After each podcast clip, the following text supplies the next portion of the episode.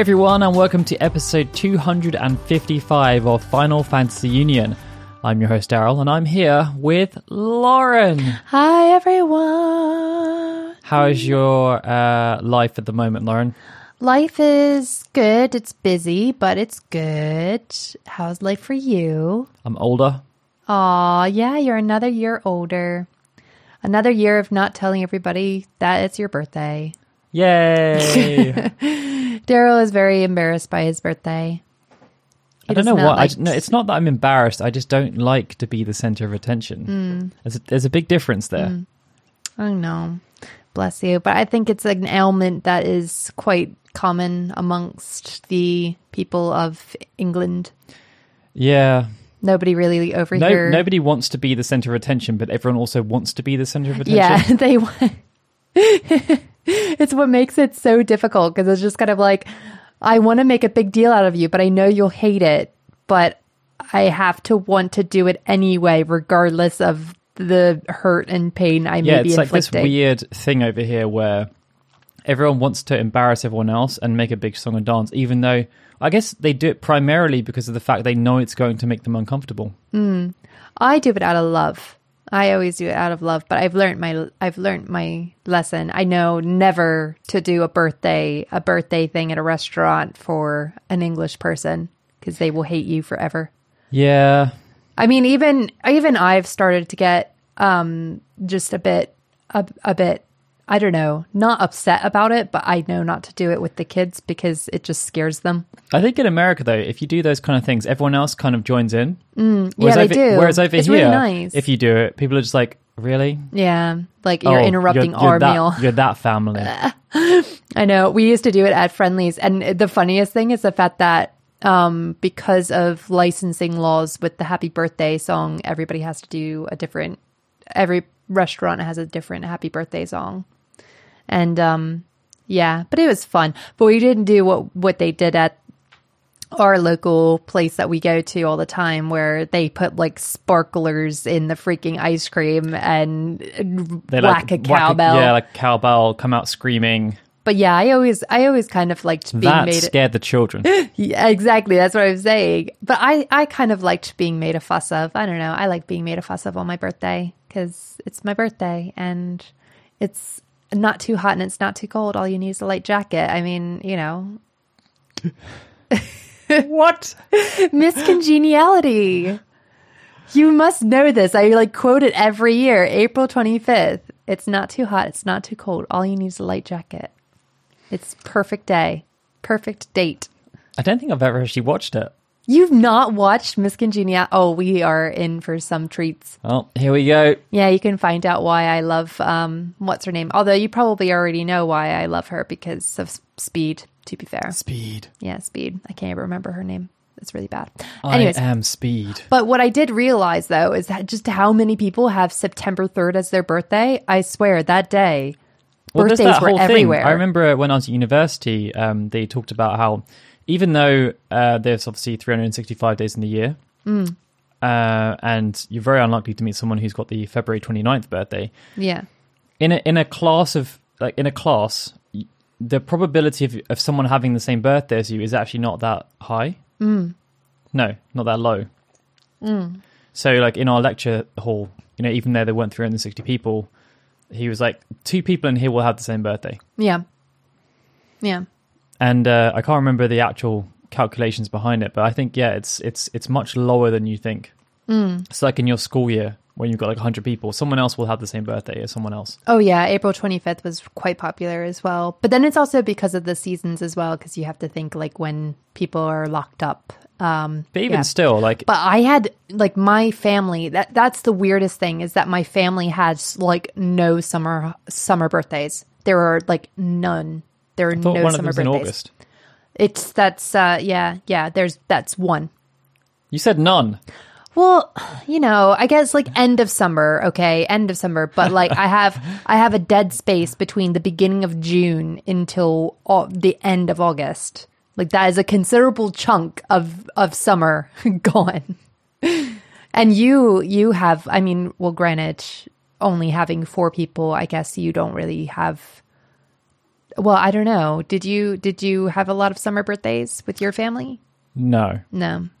So September like birthdays. yeah, September. It it's like a hose. It just lets go, and then all of a sudden, It's 'cause the everybody's start there. of the school year. Everyone's Yeah. Everyone is there. Anyway, so but yeah. this has nothing to do with Final Fantasy at all, but at least you get an insight into our lives Mm. and the random conversations we have, debates, and you can see how this spills over into Final Fantasy on a regular basis. Oh, of course, of course. I do remember actually many years ago we did our Cloud Strife Facts video, and Cloud has numerous birthdays. Good cloud.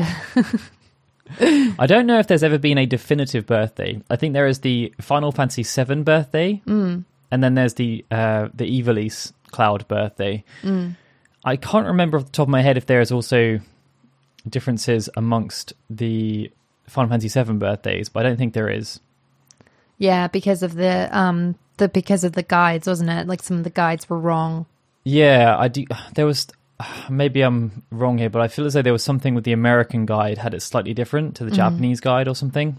Yeah. There, there were lots of discrepancies that existed between the North American version and the Japanese version. No, you wouldn't guess that. No. Honestly, I thought we were all on the same page for everything. Anyways, Um, yeah, so today we are going to be sharing a small story. We're going to be reminiscing with all of you oh, uh, because it's. I, I don't. I, I didn't actually check when, what day it came out, but it was around this point that Kingsglaive came out five years ago. So I thought, since uh, since it was a magical moment for us, why don't we reminisce and share the story of our Kingsglaive journey? Because I feel I feel as though we did this once before, probably five years ago. Mm. But it's been five years, Yeah. and we'll probably tell the story in a very different way now because of the Mandela effect. Um, and uh, yeah, so we're going to do that today. It's going to be fun. yes. We're going to see what we both we both can remember about the experience. Oh my gosh. Um, but before we do that, we're going to do some shout outs for our Patreon supporters, and we're going to kick things off with Lewis James at LJ Composer, Zach Duranto, Rachel Casterton at Drunken Vieira, Barry Norton at Nortron Zero, Zelda Clone at Apes Type Novels, Darren Matthews at Doomster73, Miles Ribbons, Alex and Rachel Troutman at Akira Namejin, Billy Jackson at underscore Billy Jackson, Ryzen, Thorin Bullen at Masker23, Sam Ennis, Chris Willis, Fayez Bilal, Chris Pope, Freya Stella, Jared Brayland, Marco Lilu. and Gregory. So Thank you so much, guys, and thank you, Lauren, for the wonderful voice. Oh, thank you. Yes, no, I, I think I've I've decided what I'll do. I think from now on I will be doing a different voice Every single time. Every single, every single. Yeah, gonna- at least you didn't say every single person, because I think yeah. that would be no, that would be really hard. Yeah. every single person every single time. Oh my gosh, that'd be horrible. Uh, no, no, not that. But yes, So yes, Kingsglaive. Um, the the story of this actually starts before the movie came out, and um, I Mm. Long, is- long my ago. my memory is going a bit hazy here, but I I seem to remember in the build up to Kingsglaive, um, there was no word from Square as to whether or not it was going to get a theatrical release of any kind, and if I'm remembering correctly, the only location that had any kind of confirmation in the build up was France. Mm-hmm. So they, I think Square France had said that they were going to do a, a like a one time screening for the movie, but there was nothing in the UK. I can't remember if they were planning to do anything in North America or Japan. Mm-hmm. Then, as they got closer to launch, uh, stuff started to come out about different things that were happening around the world uh, in in relation to uh, screening the movie. But I do feel as though some of it was motivated by the delay of 15 because they they had to try and make Kingsglaive into a bigger deal yeah, to try and yeah get like more more interest around it uh, to try and drum up uh, enthusiasm for people to kind of download it and buy it. So they decided to do uh, different screenings. The one in the UK, though, again memory here. I don't think it it was run by PlayStation Access, right? It wasn't run by Square Enix. I don't think so. It definitely felt like it was because Holly was in charge of like pretty much everything. Yeah, so I think I think PlayStation Access saw the um, benefit of hosting a screening for it, and uh, so they decided to kind of coordinate with Square Enix about how they could do it. Obviously, from their perspective, they got the chance to talk about it, provide some coverage, uh, interview the people related to it, and just host a really cool event. Really, Yeah. So we got invited to go to the Kingsglaive UK premiere, and um, we were kind of classified as as kind of dignitaries to the site, and that meant that although there were a lot, of, there were two screenings, weren't there? Um, there was an Was there? upstairs, yeah, there was an upstairs one and there's a downstairs one, Oh, yeah, there was. and so we were in the kind of the uh, the the special screening, which was uh, where a lot of the cast were and uh, the cast families and all that stuff. Because I mean, I think that was the thing that I I really liked about it because they did this. I mean, a lot of the cast for Kingsglaive were UK based, and if this premiere hadn't happened, like you know, for some of them it was such a big opportunity, whether or not they were the motion capture artists or the or the voiceovers or even the the face models. You know, a lot of them. Uh, maybe it was some of the biggest things. Big, I mean, like when do you ever get to be in like a Hollywood movie Yeah. alongside Sean Bean and Lena Headey? Um, you know, so for for a lot of them, it was it was huge. And if this premiere hadn't have happened, none of them would have been able to share that experience with people they knew yeah. Which obviously like if there were any other movie like normally there would be some kind of screening wouldn't there Yeah. where you'd get to go along and see it and and kind of see it on the big screen for the first time i mean you probably had the same thing as well for your independent movie you did right where there was hmm. like a cast screening where you all kind of watched We actually together? didn't. no you didn't No, I don't think we did. We had like a launch party, but I can't remember. Oh, maybe we did watch it there. But yeah, it was very small. It was in someone's house. It wasn't like a huge thing. So this was like, yeah, this was like a first time. but yeah i mean obviously with kingsglaive you can't just go around someone's house to watch it Sure again, sure again. We just all pop over to Japan and just be like, hey, sup? we want to watch your movie now.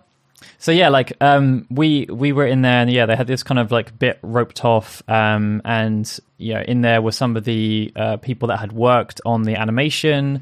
There were some of the actors, like John Campling was was uh, milling around, um, Liam Mulvey, um, and I think yeah, a lot, a lot of the kind of like the I don't want to say lesser, but like obviously like you had the three the A-listers who Yeah. were there, um, and Sean Bean was was actually in attendance at the premiere, We had Crowe as well. Yeah. Um, and uh, who the else? kids who the, Yeah, kids, who were the face young, models young for Ravus and yeah, young, young, Lunafreya. young Una Freya. Uh, and then yeah, I think that might have been that may have been it. And the direct the director, I think we've said. Um, but yeah, yeah, The director and the writer were there Yeah, over yeah, from yeah. Japan. yeah, But yeah, it was just really cool because um, before the screening took place, Sean Bean did not mingle Mm. at all. he, I don't know where he was hiding, but he was he was there at the event somewhere. Um, but yeah, in in the bit we were with, uh, we we got to speak to some of the actors, got to know them a little bit, and yeah, we got to speak to some of the people that had worked on the production of the movie, and it was really interesting to to to speak to them as well because you know, it, uh, especially from the from the animator perspective, well, you learned that a lot of them had never met the cast before. Like they'd been completely in isolation. So Yeah. John Campling had done voiceover, the um, the likeness, and had also done the motion capture for Regis. And a lot of the work that the animators were doing was that they'd receive all of that from the studio. It would be sent to them wherever they were working, and then they'd have to try and work with it. And then, um, I mean, a lot of them actually didn't know that Sean Bean was then yeah, replacing John Campling because I mean John didn't know either when he was first doing it. He did it all assuming that um, He was gonna be I, I think like he may have had an inkling that there was the possibility there, Mm.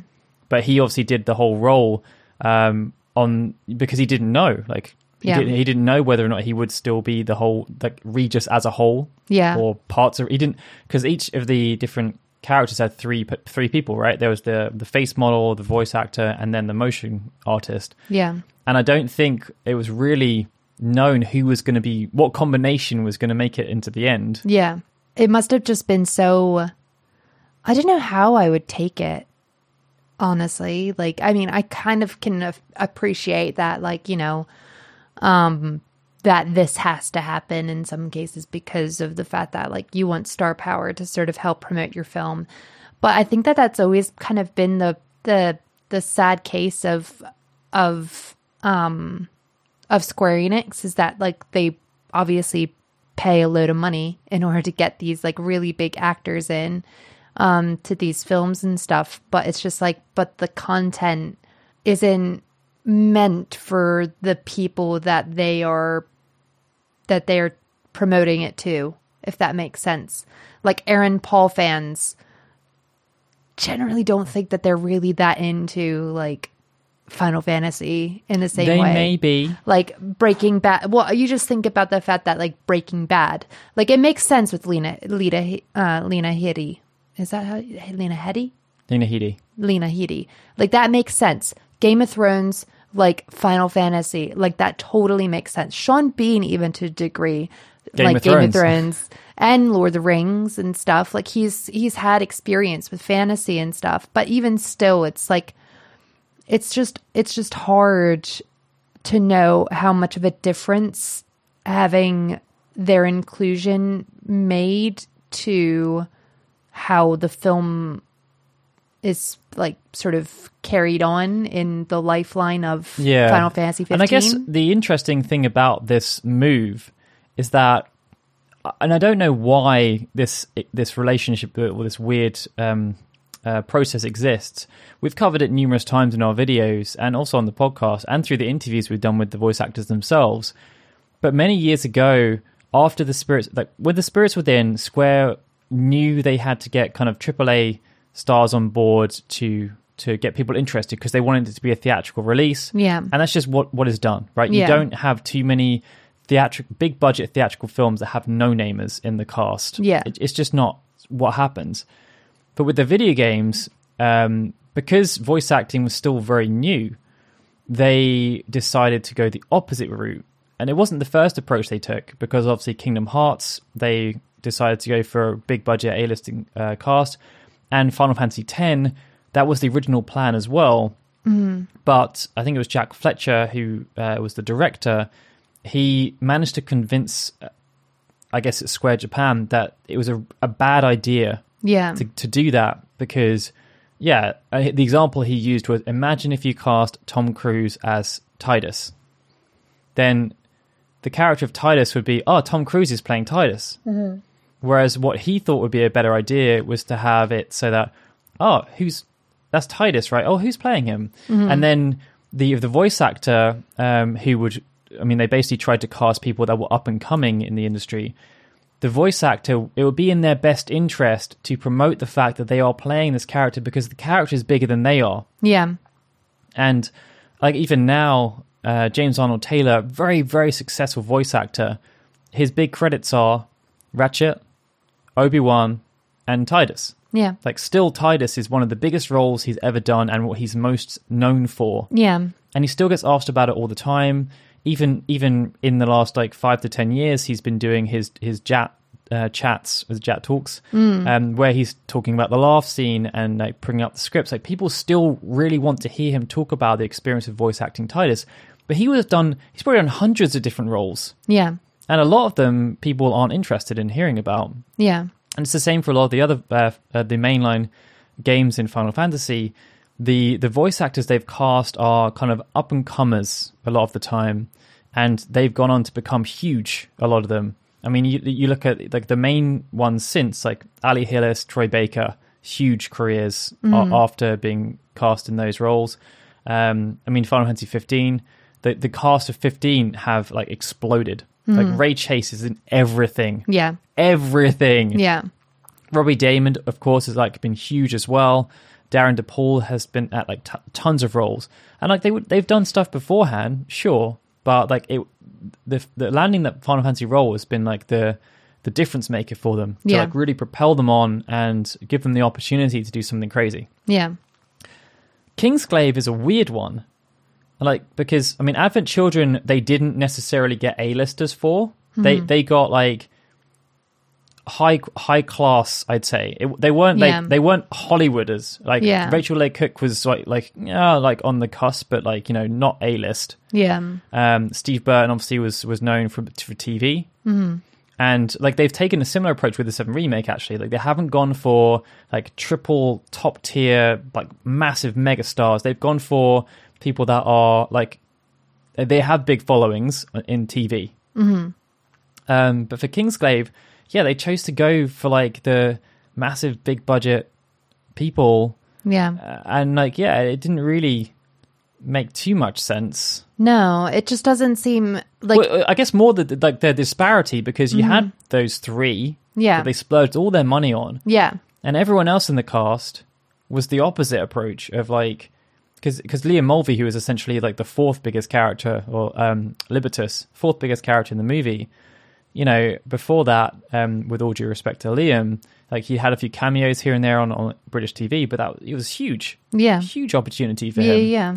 And like you know, he was he was like acting alongside Aaron Paul, like that's massive. Yeah, yeah, but I guess at the same at the same point, they probably weren't in the same room. I think they no. Were they in the yeah, same he room? he was. Um, Oh I- yeah, they were doing mocap, weren't they? uh, no, I don't think Aaron Paul did the mocap, but but because um, Liam did the voice acting Mm. separately. Um, I think he did say that he f- was flown over to do the recording, Oh, I remember. and like he's he um he they didn't weren't in the same booth at the same time, but Yeah, you know, that's he, what I he spoke to him like when they were leaving Oh yeah, and yeah. said like hi, you know, I'm playing Libertus and stuff. It's true. But yeah, like I think I think that's a fair point. It, it's it's a good point to make because like it's fine it's fine for the initial bit like they they put their faces in in the film. Well, not even in no, they the didn't film. use any of their faces. They didn't use their faces, but I mean, what I mean is that like they put their names in the film, whatever, their voices. However, like, yeah, because of how big those people were, there was no follow through afterwards. There was no desire for these people to go and promote the film any more than they're contractually able to. Yeah, And, and- like, that is fair enough and more power to them. They're very busy, but a smaller voice actor would have done that. A smaller voice think- actor would have been like more ingrained with the community. I think the thing that bugged me the most about that whole thing was the fact that they then recast them for the game. Exactly. And that's the thing as well. Like why why have Lena Headey as Lunafreya in the film and then make her completely different in in the game? Like Yeah, you same, know, same just for same for Ardyn. yeah. Same for uh, Regis. Mm. Like they, I think I'm pretty sure that every single person who was voiced in Kingsglaive had a different voice actor for the game. It was very you could tell that this was not planned out. This was not even remotely Yeah, like organized um for for what it was. Um but getting, yeah. getting back to the the experience, Yeah, yeah, massive yeah. segue there. Sorry. Yeah. So like, you don't have to apologize. I start. I think I started the segue. um, but no, I, I think like yeah, because before the movie, um, we actually didn't get the chance to interview anyone in an official capacity. Mm. I know that uh, I think RPG site were there, and they got to interview like a huge array of the cast all at the same time. Yeah. Um, but yeah, we were just kind of having discreet conversations behind closed doors. Ooh. And then I, I distinctly remember there was a confusion around uh, what we were seeing because I think so. We we got kind of the call, okay, that, that it's going to start soon. Kind of make your way to the the screening, and then we saw Sean Bean being ushered in front of us. Like everyone had to stop. No one near Sean Bean. He was Yeah. wearing like a Hawaiian shirt. Oh my gosh. Just didn't even remotely like care. He was so funny. Um, and then yeah, so I think then we went up to like the kind of the regular screening because I don't. I, I seem to there was something weird happened, wasn't there? Like that they weren't too sure which one. I think we went to the prop the one we were supposed to be in. And they were like, no, no, no, you're not on this list. You're on the one upstairs. And we went to the one up to the other one, and then they were like, no, no, no, you're not on this one. You got to go back down to the other one. yeah. It was really confusing, and I seem to remember like was it Sunil that we ended up like. I don't know. There's, I can't something remember. something happened, and yeah, we ended up getting into the right screening that we were supposed to be in. Yeah. And then yeah, like, Holly interviewed uh, Sean Bean very briefly before the movie started. He gave short answers from what I remember. Um, and then yeah, like the whole everything started up. The movie, um, we got to see the movie. Like amazing visual spectacle. Yeah. Like it is gorgeous. Like don't get me wrong. Like it's a really gorgeous film.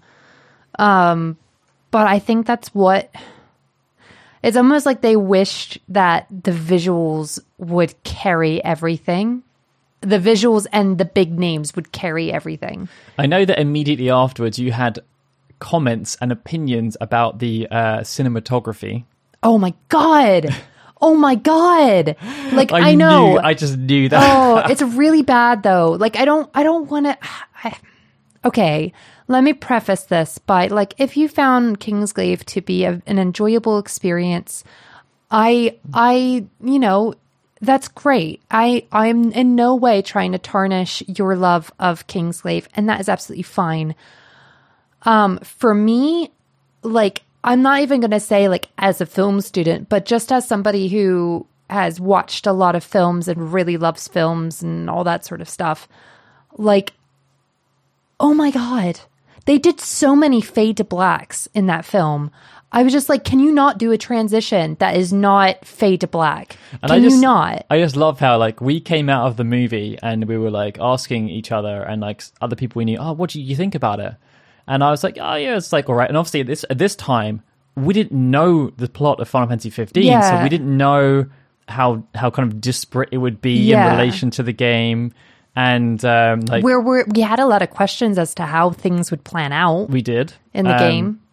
But yeah, like we were kind of discussing the the movie and um, the different characters, and Lauren was just like, "Fade to black." Yeah. yeah. Like it was just so many fade to blacks. And like, um, I didn't even notice. yeah, no, I know. And I know that that's like, a that's kind of a no, but weird you've spoken point, to but other people afterwards that also had the same comment as well. Mm. As well, so you're not alone. it, it was just really, it was a really lazy, really lazily edited piece. Um, and like, I think to a degree, it's probably because of the, because of the extent that they probably had to go through in order to animate it. Like I feel like animation probably was crazy, but it just it was a very rushed. It was a very rushed job and it looked that It, way. it was very rushed, and I I'm trying to get my um uh my memory in gear here because from what I remember, they started like basically the film was produced in just over a year, right? That's what is that correct? Because I I, I remember sure. that um. It looks like one of the one of the cast members had said that that there was a, a big leak about the movie. I think it was a year before it came out uh, on some Chinese website, mm. and like everyone behind the scenes was like, "Oh no! Like it's bit it, the cat's out the bag. Everyone knows we're doing this movie," and then like it didn't get any traction, yeah. um, and so they were just like, "Whew, dodge the bullet there, everyone. The secret safe. And then obviously when they announced it at the Uncovered event, it was like a huge thing because no one expected this movie to be coming out of nowhere. But I, yeah, from what I remember, like they, the production was really short. Um, and, and and rushed, and, and obviously that shows in terms of the continuity between the movie Brotherhood and the game, because there isn't too much continuity between the various properties. That was probably the most disappointing part is that it just didn't really seem it didn't really seem as though they had good communications between the teams that were doing Kingsglaive versus the teams that were doing the game. which is it's a shame because like we met the um, we met the director and we met the the writer um, and like lovely people and i in a way like it, it kind of felt like Kingsglaive was a bit symptomatic of the wider project of like Yeah. everyone kind of got give, given a raw deal. Like they did the best with it they could. And i'm sure that kingsglaive was a result of like okay we have a ton of assets that we've already created for the game um but we need to like do something else. Let's just pad things out a little bit you Yeah. know just do this here and there and try and make the best of it you've only got like a really short period of time to adjust what should have been the opening segment into the game into a wider screenplay and now you've got to make a load of characters up that weren't there um, yeah, just do your just best. do it. Just do it. Do your best. Yeah, like I mean, for you and I, like coming into it with prior knowledge of like the characters, but not necessarily the wider story. Like we were really hoping for more from Glauca. We were hoping at least, oh yeah, like at least like uh Gladiolus and Iris would acknowledge the fact that they just lost their father. Um like we would want we would have wanted maybe um a connection between the Ravus and the game. The Ravus in the game and the Ravus in the film were like completely different people. They were completely different people. I think I think because we did that video sh- shortly after 15 came out, Mm. um, looking at sort of the different uh, inconsistencies that were present, Mm. and yeah, I think for me, Glauca was like the biggest, like I don't want to say screw up, but the missed opportunity Yeah. because at the end of Kingsglaive, it's ambiguous as to whether or not he is still alive. And in and in fantasy, ambigu- ambiguity can be used in, in any way you want Yeah. like we we've seen like like I, it it still like irks me to this day that Glauca was the like the perfect kind of like uh, tester for for Noctis because Glauca kills his father. Yeah. He also was the head of his father's like personal guard and betrayed Lucis. Yeah. He's the reason why everything went the way it did Yeah. and like Ravus and um, and Luna would also have uh, animosity towards Glauca. Mm-hmm. There was so much they could have done with his character if they brought him back. Because Yeah. in in Kingsglaive, he was a beast. Yeah. He was an absolute beast. He would have been so cool. Like, could you 15 didn't have imagine that character? Could you imagine them like doing a reconstructed ver like him having a sort of like reconstructed version of his armor after he loses after he like gets it destroyed and stuff? Like he would have been the equivalent of of um of a judge. Like that was basically what he was like. He was like he was like Gabranth type of thing where he just looked Yeah. so cool. Like he he could have easily instead of like having Ravus like having this weird role where not he normally knows what he's doing and he, yeah, he's just kind of sniveling. He's, yeah, he's the guy from Dragonheart, the like prince from Dragonheart. He just want to twat to the side. He's the uh, Game of Thrones as well. Like um, Oh, uh, Prince uh, uh, uh, Joffrey. Daenerys, Joffrey. no, Daenerys' brother. oh, Daenerys. Yes, yes. Sorry. Yeah, no, I see where you were going with that. Not Joffrey. Um, yeah. Oh, what was his name? Oh, I don't even remember. remember anymore. But they dilute. They everybody compared him to him because they yeah, looked like I the mean, same. Glauca could have easily been the head of the Imperial Army, Mm-hmm. like a- anything to give him some like. Because yeah, like Noctis didn't really have that motivation in the same way. yeah. Like if it, because Glauca could have been, she's like, oh, I've I killed your father already. I'm going to kill you too, kind of thing. Exactly. Like let's let me. End, like, I'm going to single handedly end the in the bloodline. Yeah. Whereas like Ravus, what like, it was like some petty feud they had from ki- from when they were kids. Oh, Mm. oh, you you like ran away with your father uh, and didn't come back for me, and now I'm going to resent you for the rest of my life, even though I've chosen not to come with you. Yeah. like I know. it wasn't the most like Compelling. compelling of of vendettas, it, considering No. it was so one sided. I know. I know. Like but I haven't met you for twenty years, but but know that I hate you. Who Yeah. are you again? Like what? I loathe you. you just it's just a constant a constant thing of Ravus in the bushes just glaring at Noctis. Mm. I'm really angry. But yeah, so um, after after the movie, um, it was really cool because yeah, we got to go back and we got to like speak. We actually got to play fifteen yes. uh, early at the at the event, Yeah. um, and we got to yeah talk with um, all the cast and like how they felt about it and how amazing it was for them to experience that. Mm-hmm. And I remember yeah, like you talking to um, oh, what was her name, uh, Andrea Mm. uh, Tivadar, I think it is, who played Crowe. And uh, yeah, all the kids, Yeah. their parents were there as well, the weren't kids they? were having so much fun. They were just like, "Oh, what do you think of the film? What do you think of the film?" And they were just like playing games with each other the whole time. But yeah, they were really cute. Um, and even them, like, uh, like the fact that you know this was like their first, their first, well, maybe not their first foray, but this was like a big, a big thing for them to be involved with. Um, but yeah, yeah, no, it was it was a really fun event. Um, I just, yeah, yeah, I just I just want I want so much more from Final Fantasy films, Final Fantasy related films, and it does make me a bit like I really hope that they do well with this animated series that they're doing with Final Fantasy Nine. Like, take a leaf out of Sonic Boom or something like that. For the love of God, I mean, there's tons of Netflix series now that have like faithfully um, worked with existing properties. Like Yeah. Castlevania is is from what I gather, like really really well respected. Mm-hmm. Um, the Dota series, from what I Gather has done really well. Yeah, all the animated shorts that League of Legends comes out with with uh, their characters are freaking adorable. I know, obviously, they're really small, but like They've got their series coming out at the end of the year, right? they're really they're really they really know what their what their fans want and what their fa- fans enjoy which is to not only be amazed but also to laugh and just have fun and I think so one of the main issues that the Square have often had, though, with these um, with these kind of things, is that know, if when I was looking at the um, the League of Legends one, and they were talking about because I think it was with Geoff Keighley, they were talking about during that Netflix week they did. Um, basically, what Riot did was that they took two of the most kind of senior people that had worked on creating characters and, and, and kind of building out the loose lore of League of Legends and just said like, look, guys, you're off the you're off the team now. yeah I want you to make an anime.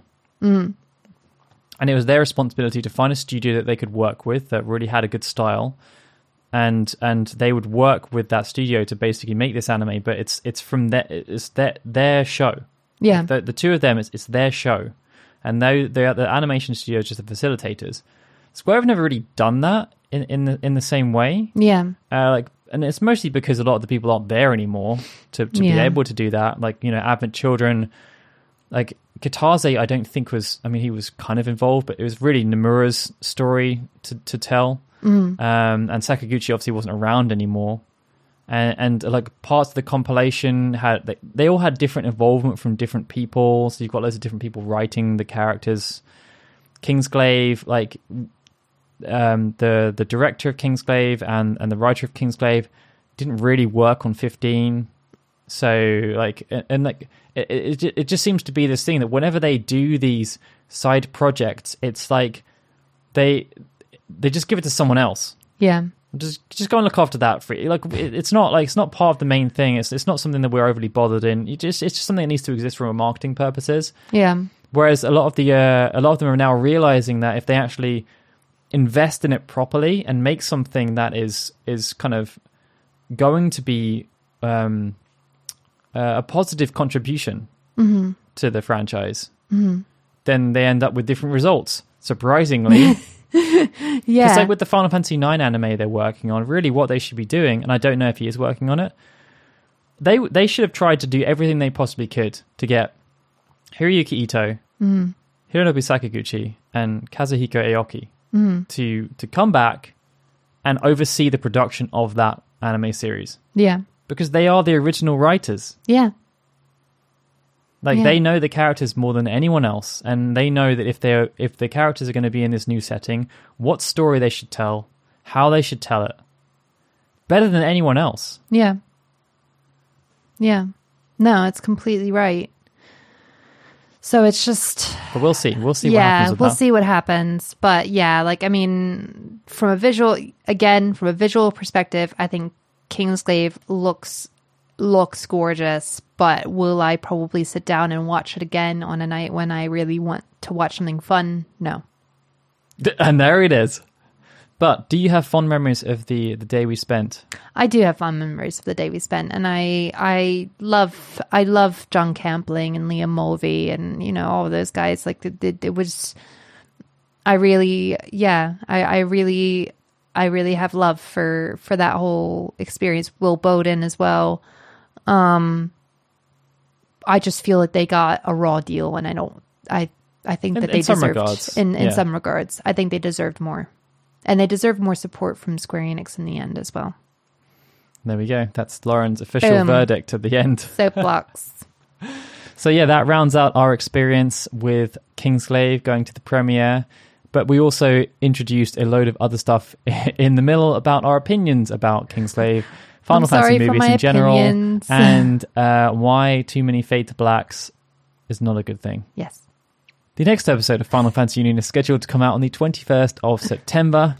Until then, check out all our previous episodes on FinalFantasyUnion.com. And if you enjoy what we do, why not support us on Patreon at patreon.com forward slash FFKHUnion. For now, though, it's time to say goodbye. Goodbye, everyone. And I'm Daryl saying goodbye. This has been a FinalFantasyUnion.com production.